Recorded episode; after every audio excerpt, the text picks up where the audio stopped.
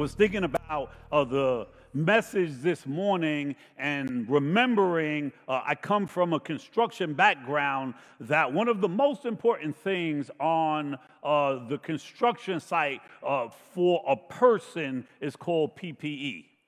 And PPE is personal protective equipment. Matter of fact, if you don't come with the right PPE, you will get in trouble. So, in other words, you are to have a hard hat. You are to have proper work boots and gloves and there's all kind of things because it helps you in the duties that you have to perform and also to keep you safe. Uh, it, just imagine uh, in another scenario if you're scuba diving and you see someone under the water without scuba gear. Uh, you would find that odd.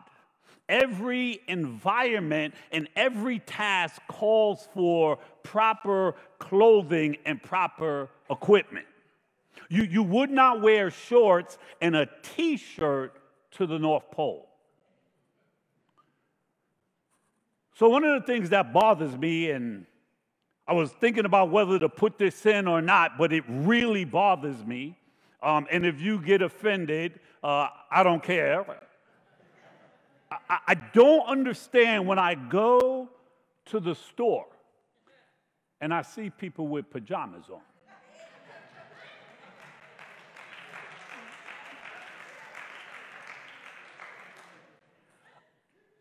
I do not own a pair of flip flops. I don't own a pair of flip flops.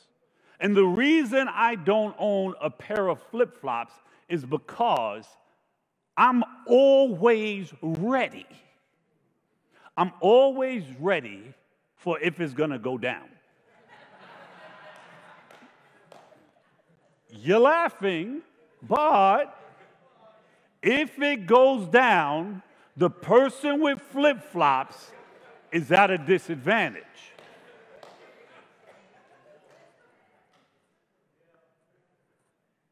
This morning's sermon is called Don't Get Ready, Be Ready.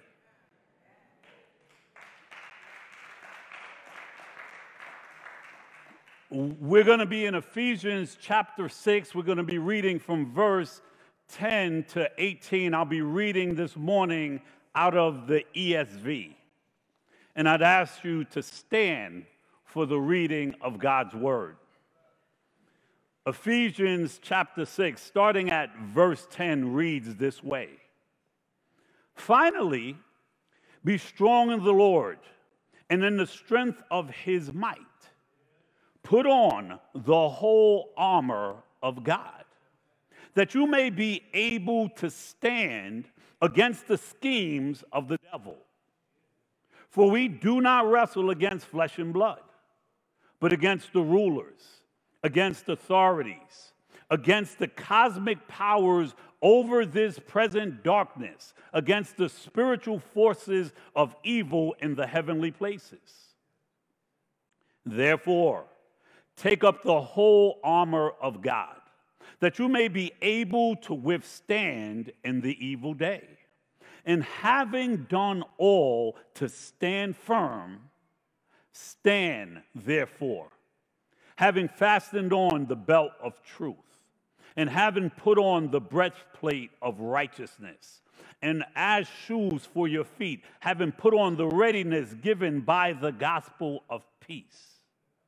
In all circumstances, take up the shield of faith, which, which with which you can extinguish all the, fi- the flaming darts of the evil one and take the helmet of salvation and the sword of the Spirit, which is the word of God, praying at all times in the Spirit with all prayer and supplication. To that end, keep alert with all perseverance, making supplication for all the saints. Father, we come to you this day with a great anticipation that you will feed us this day. We ask that we would leave this place more aware, more equipped, more engaged, recognizing what's at stake, fighting the good fight and fighting the right fight. We lay that before you, and we're thanking you in advance, knowing, Father, that you always give your children exactly what they need. In the precious name of Jesus, we pray. Amen. You may be seated. Paul planted the church in Ephesians on his second missionary journey and on his third missionary journey, he made it a place uh, that he called home for about three years. He actually stayed there longer than he stayed in any other church. It was an important city to the Roman Empire. It was the third largest city. It is today modern day Turkey. And Paul wrote this letter while he was in a Roman prison. In this letter, he summarizes the gospel and, and then he challenges the Christians to live a gospel centered life. We can't just talk about it, we got to be about it. A, a big indicator of where you are spiritually will always be your treatment of others. So, right before the passage we read, he was speaking about our relationships relationships to your children, relationships to your spouse, relationships with slaves and masters, which means today co workers and your boss and, and those that you are in charge over.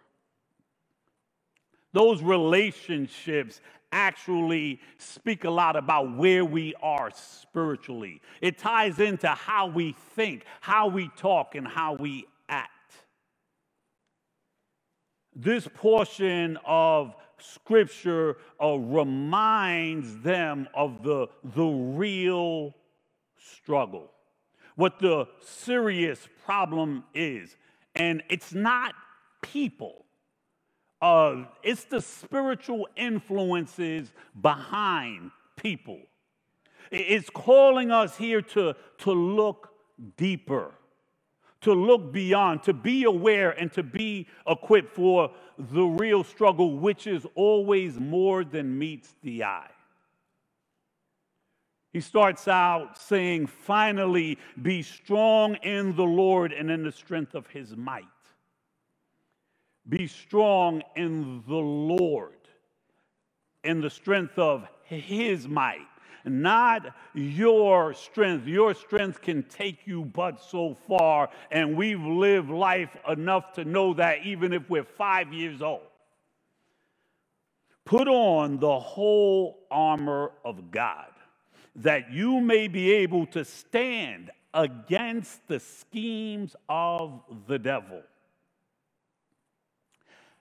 Most of us were not raised here in the Poconos, meaning us older folks. Some of us have been.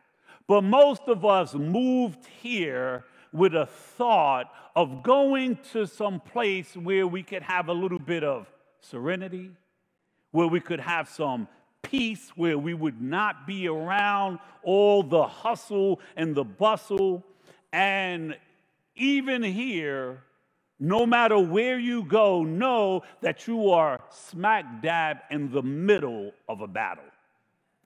I, I remember when we moved here and talking to Bob 20 something years ago, and I it's starting to change around here. I think um, we're going to think about moving again. He said, Where you gonna go? He said, wherever you go, you're going to have a battle there. He said, Did you ever think for a minute that God brought you here for a purpose? We cannot run from the battle. I don't know what you've been told being a Christian would be like, but far too many people were told that being a Christian would lead to a life of ease. Well, you were sold a bag of goods. It's just not that way. You are actually, when you're in the Christian life, is a full engagement of an active war. It's a struggle, it's a fight. And you may say to yourself, well, in that case, I don't want any parts of that. Well, sorry, doesn't work that way. You are either at war with the devil and at peace with God, or you are working for the devil, being used by the devil. You are engaged in a fight against God, which makes you an enemy of God. And that would be the losing side. The battle is already won. So you don't want to be on that side. The enemy knows this, and what his aim is to take as many people down with him as possible. So he schemes against you. You see, the way Hollywood portrays demonic activity is very different than how it really is. And you need to know this. So you see commercials with um, movies that are, are, portraying demonic activity and, and demon possession and all of this outward stuff. The enemy actually doesn't usually work that way. He's, he's camouflaged. He's, he's luring you into traps. And often he's using people. The thing is, we aren't fighting with those people. For we do not wrestle against flesh and blood but against rulers, against the authorities, against the cosmic powers over this present darkness. Yes, we are presently in a darkness against evil forces in the heavenly places. We live in a day where secularism and materialism and moral breakdown and decay are all around us and we say to ourselves, What should I do?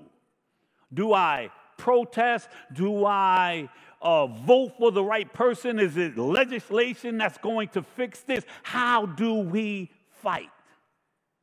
You need to know that behind the lawlessness, behind the moral breakdown, is satanic activity. The fight is not with people. The fight is with those agents that are influencing people.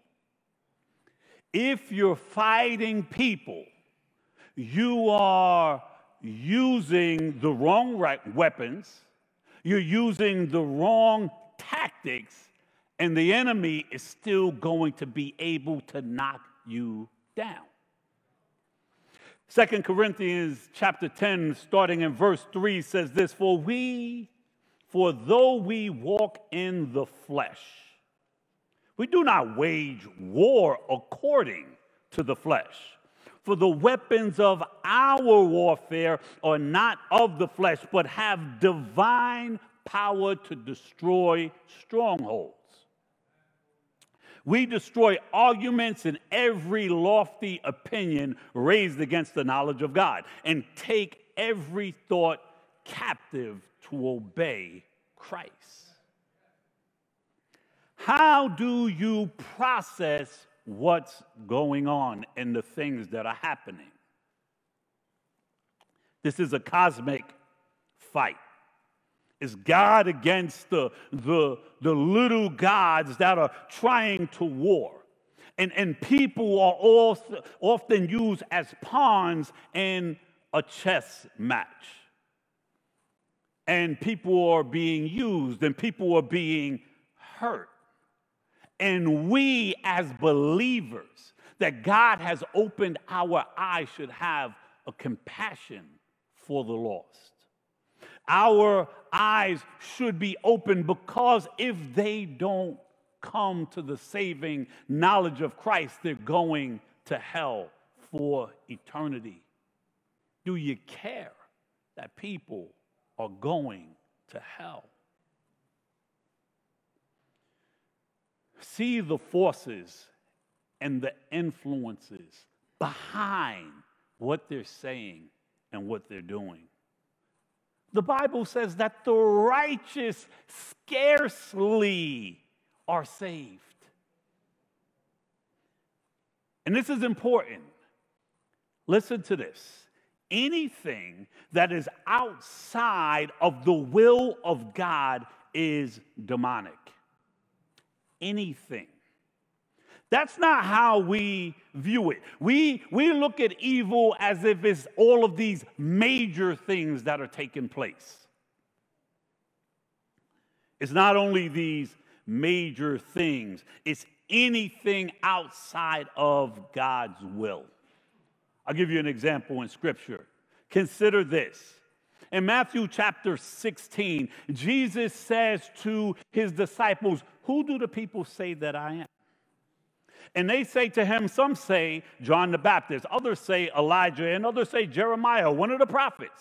He says, Well, who do you say that I am?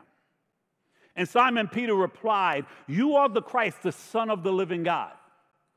And Jesus said something very interesting.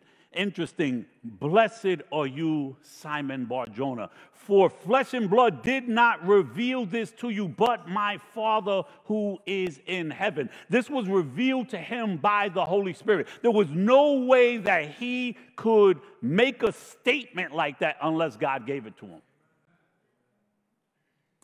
And then the scripture goes on to say, from that time, Jesus began to show his disciples that he must go to Jerusalem and suffer many things from the elders and chief priests and scribes and be killed, and on the third day be raised. And Peter, the same guy who God gave this revelation to, the, the head guy of the disciples, the one who would always speak up, took Jesus aside and began to rebuke him, saying, Far be it from you, Lord. This shall never happen to you. But he turned and said to Peter, Get behind me, Satan. Listen to this part. You are a hindrance to me for you are not setting your mind on the things of God, but on the things of man. Peter's motivation for this not happening to Jesus was love. I love you, Lord. I don't want to hear that. If, if, if you have someone older and they say, Listen, I need you to know where this is and that is in the paperwork because if I leave here and your thought is, I don't want to talk about that. It's inevitable, but I don't, I don't want to talk about that because I love you. So, setting your mind on things of man from a human point of view, not God's point of view, is satanic. It's demonic. He said, Get behind me, Satan, to Peter. In other words, as well intentioned as you are, you being in my inner circle. So not only was he a disciple, but anytime it was this, James and Peter and John, and they would go away with Jesus. So he had a different relationship than he had with the other nine. He was part of that and he was still used by the enemy, by his heartstrings being pulled in a certain direction, but it ended up being demonic. So don't think that evil and demonic activity are these big things that we see. Yes, that too. But it is anything that goes against the will of God. That should put a different perspective on how you view things, whether it be in your household, whether it be things that we say and do that are outside the will of God. When we're giving someone advice, well, what I would do is we have to be careful. That is demonically influenced if it is outside the will of God. And if we don't catch that, we are getting bamboozled all the time. And it leads to bigger things. Imagine what that little statement really meant to the history of the world with God and his people. You could say something to someone, not think twice about it. They follow your advice, and that trajectory take them off, way off. If it's not God's will, it's demonic. We often, these things are subtle their suggestions, appealing to emotions. Think about all the arguments that people will put up against something that is right. It's always appealing to the heartstrings. Well, people should love whoever they want to love. There's no right and wrong in that. Well, what's going to happen to that child if he's born into this world and he's not wanted? What about these situations that this person became pregnant because of that? Is always pulling on the sentiment. No, it's demonic. We have to be careful because it's not about what you think, what you prefer, what you want. If it goes against God's will, it's demonic. You are not fighting against flesh and blood, but against powers and principalities. It says, therefore, take up the whole armor of God that you may be able to withstand the evil day. And having done all to stand, stand firm. You are called to continually stand. Uh, uh, listen to what it says in verse 11 that you will be able to stand against the schemes. Verse 13, withstand the evil day, stand firm. Verse 14, stand therefore.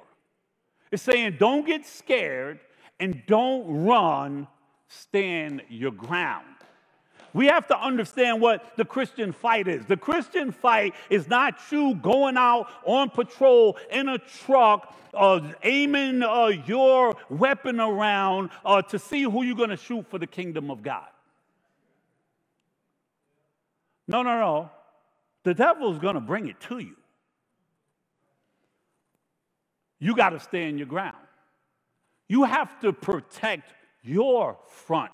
What's happening in my ear gate, in my eye gate, in my house, in my church. That's what you're called to do. You are called to stand, not buckle.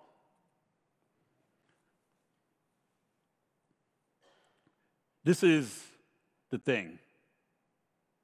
If you don't know you're in a fight, you're already losing. That, that's, that's number one. To be forewarned should mean that you are forearmed. The person that does not understand the nature of the problem is doomed to fail. You know what happens? We get stuck on Satan being God's enemy, and we forget that Satan is a counterfeit. It's always going to look good. It's going to be just a little off. But it's going to look good enough that you look at it as a viable option. That's the issue. So, if we are going to fight right, we have to make sure that we are fighting the right thing and that we have the right equipment. 20 some years ago, I was a superintendent for this plumbing company. And I'm, I'm, I'm standing outside before the job starts. The owner is there, and we're talking about the job. And, and a new guy comes, first day in the business, and um, he is a first year apprentice. He's about to get started. Now, he's already uh, had from the union an explanation on what to bring and, and, and what to do when he first gets to the job. The, the, first problem was like his mom brought him. But hey, he was 18, you know, he's fresh out of high school, a new job. But after that, she said, because we were working at nighttime, working in schools. Uh, can one of you guys drop him off after work? It's going to be late at night, and I don't want him on a train by himself. So I said, listen, this is not school, this is work, and that's not going to happen. So she says, okay. She leaves. So I ask him, um, do you have all your equipment that you're supposed to have? Yeah, I got this, this, this. You got a tape measure? He says, Yeah. I said, Let me see it. This is what he takes out. Now, I don't know if you know what this is, but this is a tailor's tape. This is a tape measure. So I said, Let me see that. And he handed it to me, and I threw it. I said, Where'd you get that from? He said, My dad gave it to, to me. I said, Out of the sewing kit? This is a construction site. So the guy that he was going to work with I'm not going to say his name, but he's a plumber also, and he's sitting in the front row right now.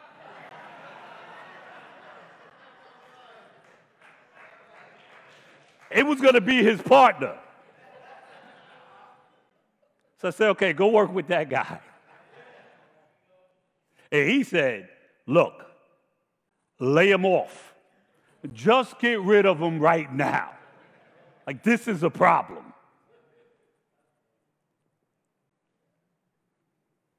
I guess he made it in the business. But that wasn't a good first day. He came with the wrong equipment. He ignored instruction that he had. He knew what he was supposed to bring, and he gave bring something subpar. In um, World War II there was a battle called the Battle of Stalingrad. This is pretty much where the Nazis really started to go down. They, they went to fight and they underestimated their opponent. Winter came and they were not equipped. And they couldn't get supplies in, their equipment started freezing up, and people, soldiers, starved to death. And some of them died from hypothermia. 500,000 casualties on their side of the war. So we go from a tailor's tape to a tape measure, and we go from 500,000 people losing their life They were fighting the wrong fight, the wrong with the wrong equipment. And Hitler was getting the information. He said, let, let every person stay there and hold the line. Don't give up. Verse 14 says, Stand therefore, having fastened on the belt of truth having put on the breastplate of righteousness, and as shoes on your feet, having put on the readiness given by the gospel of peace. In all circumstances, take up the shield of faith, with which you can extinguish all the flaming darts of the evil one. And take the helmet of salvation and the sword of the Spirit, which is the word of God. Not only do you need to fight the right fight, you need to use the right weapons. You need to have full armor. God has given you the gear you need. He's given you the gear you need. But catch this every single one of those weapons comes from understanding the Word of God. Belt of truth. The Bible tells us your word is truth. The Bible tells us the truth will set you free. A breastplate of righteousness. There is a level of protection that you have by doing what is right. How do you know what to do in terms of right and wrong? The Word of God. The shoes, the gospel of peace. How will they know unless someone tells them? How will someone tell them unless someone is sent? You know God you know salvation because of the power of His Word. For your own life and for you with your feet to go and proclaim it to others. The shield of faith. How is our faith built?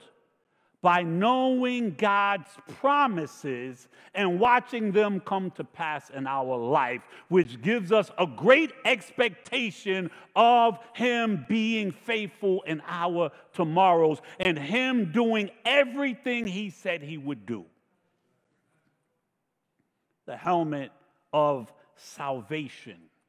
We have the helmet of salvation, which comes from knowing God by His Word and having His Spirit and the sword of the Spirit, which is the Word of God. So it is confidence in the Word and living out the Word. And he ends with pray at all times in the Spirit with all prayer and supplication. To that end, keep alert. Don't get ready. Stay ready. With all perseverance, making supplications for all the saints. Not only for yourself are you in this fight, but for others for your spouse, for your home, for your families, for your church, for your neighborhood, for the community, for the world. God has called us to this. But know that you're not fighting alone. You're not fighting alone. You're fighting for others and with others. We have the body of believers. We have the angels fighting on our behalf, and we have God Himself. You could come up, worship team. Second Chronicles 2017 says, You will not need to fight in this battle. Stand firm, hold your position, and see the salvation of the Lord on your behalf. O Judah and Jerusalem, do not be afraid and do not be dismayed. Tomorrow go out against them, and the Lord will be with you. Deuteronomy 20, verse 4 says, For the Lord your God is he who goes out with you to fight for you against your enemies to give you victory.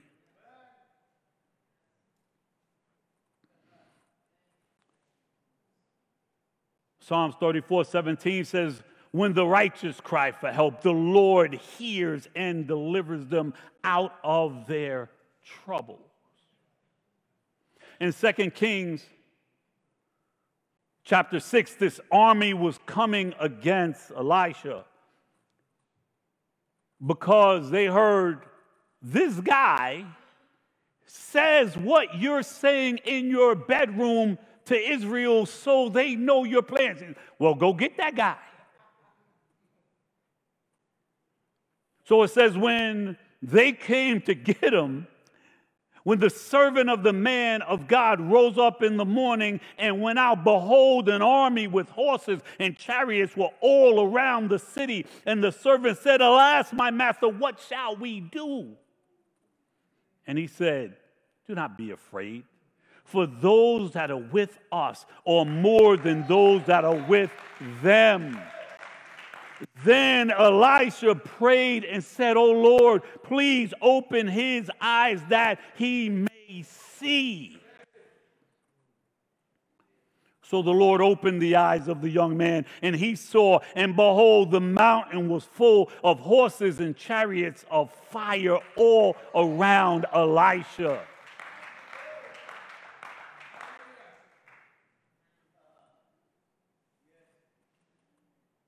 Can anything touch you? But you need to know who you're fighting.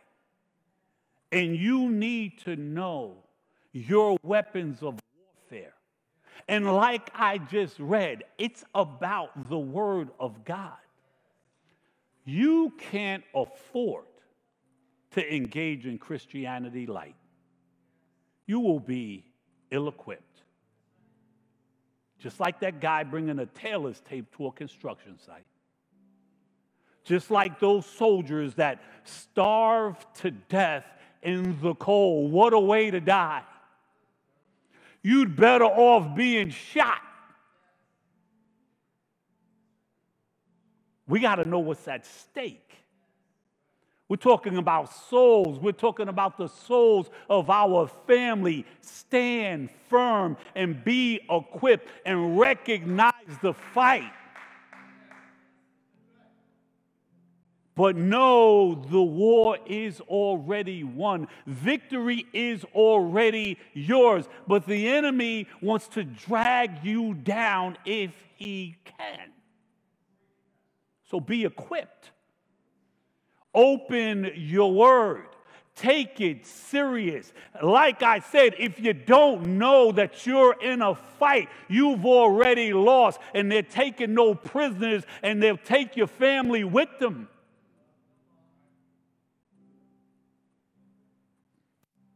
That's why every week it's the word, the word, the word, the word. That, that, that's what's going to bring about victory because he can't mess with your mind when it's guarded by the truth. We should love God's word. First off, it's because it tells us about who he is. It's, it's not that I love my wife because of the words that she tells me. It's because the words that she tells me aligns with how she treats me. And I can recognize how she treats me from the words that she tells me often. No, no, no. We love God. God has spoken in His Word. His Word is powerful. His Word is for you to understand His heart, for you who He is and how to stand. Oh, how good is our God. Ephesians 2:19 to 22 says, "So then you are no longer strangers and aliens, but you are fellow citizens the saints and members of the household of God, built on the foundation of the apostles and prophets. Christ Jesus Himself being the cornerstone, in whom the whole structure being joined together grows into a holy temple in the Lord.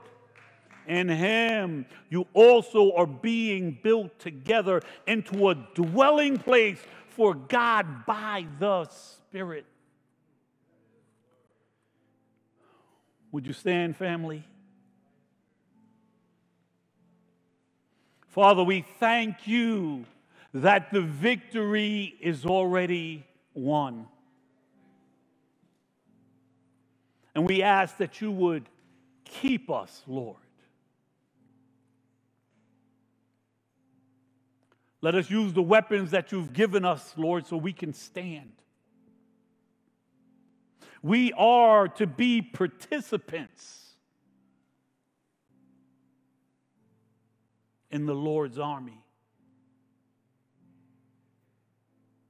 We are to be alert. Fiery darts come our way. But when we have our proper protective personal equipment on can't harm us. Help us to see behind what people say so that we can love them but recognize when they're being influenced by the enemy. That we would have compassion for the lost, that we would be aware of what the right fight is, that we would be on our knees engaging in spiritual warfare, that we would know your word so we would not be fooled, that the snares of the enemy would have no effect on us. But we thank you, Lord, that with as diligent as we can be, you keep your children, Lord. We are under the shadow of the Almighty's wings, Lord. You are our fortress and our refuge, Lord. We pray for that one, Lord, that didn't recognize that there's powers and principalities all around in the unseen realm. That your spirit hovers over your people, that you dwell with your people and in your people, that Jesus Christ came down and won the victory, put the demons to shame and running.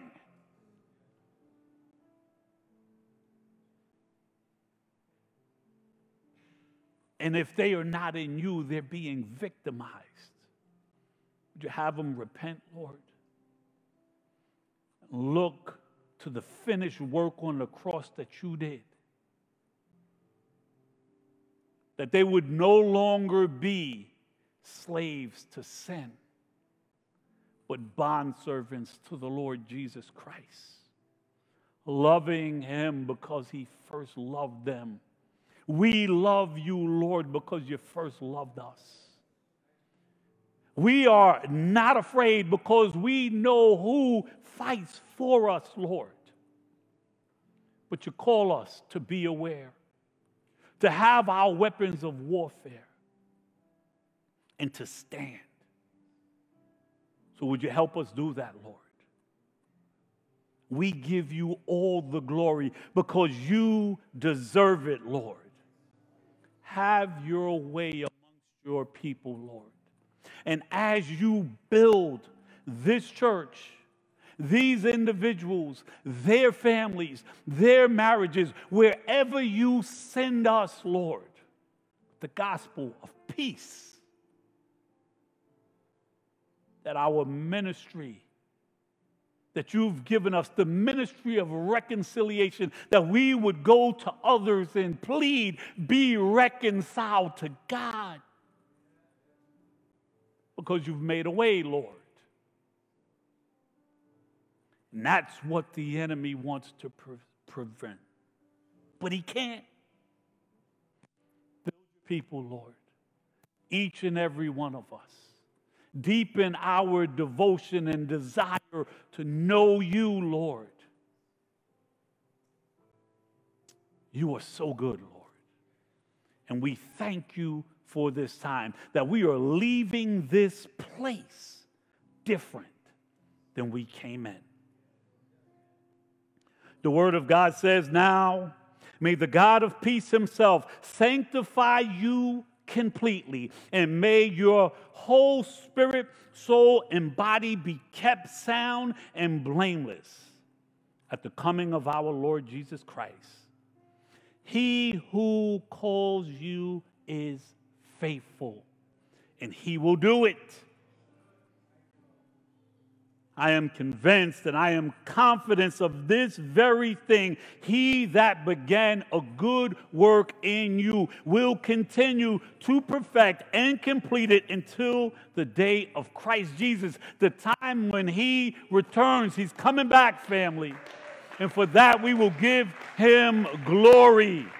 God bless you, family. Let's meet in the lodge together and spend some time speaking of the goodness of God. Amen.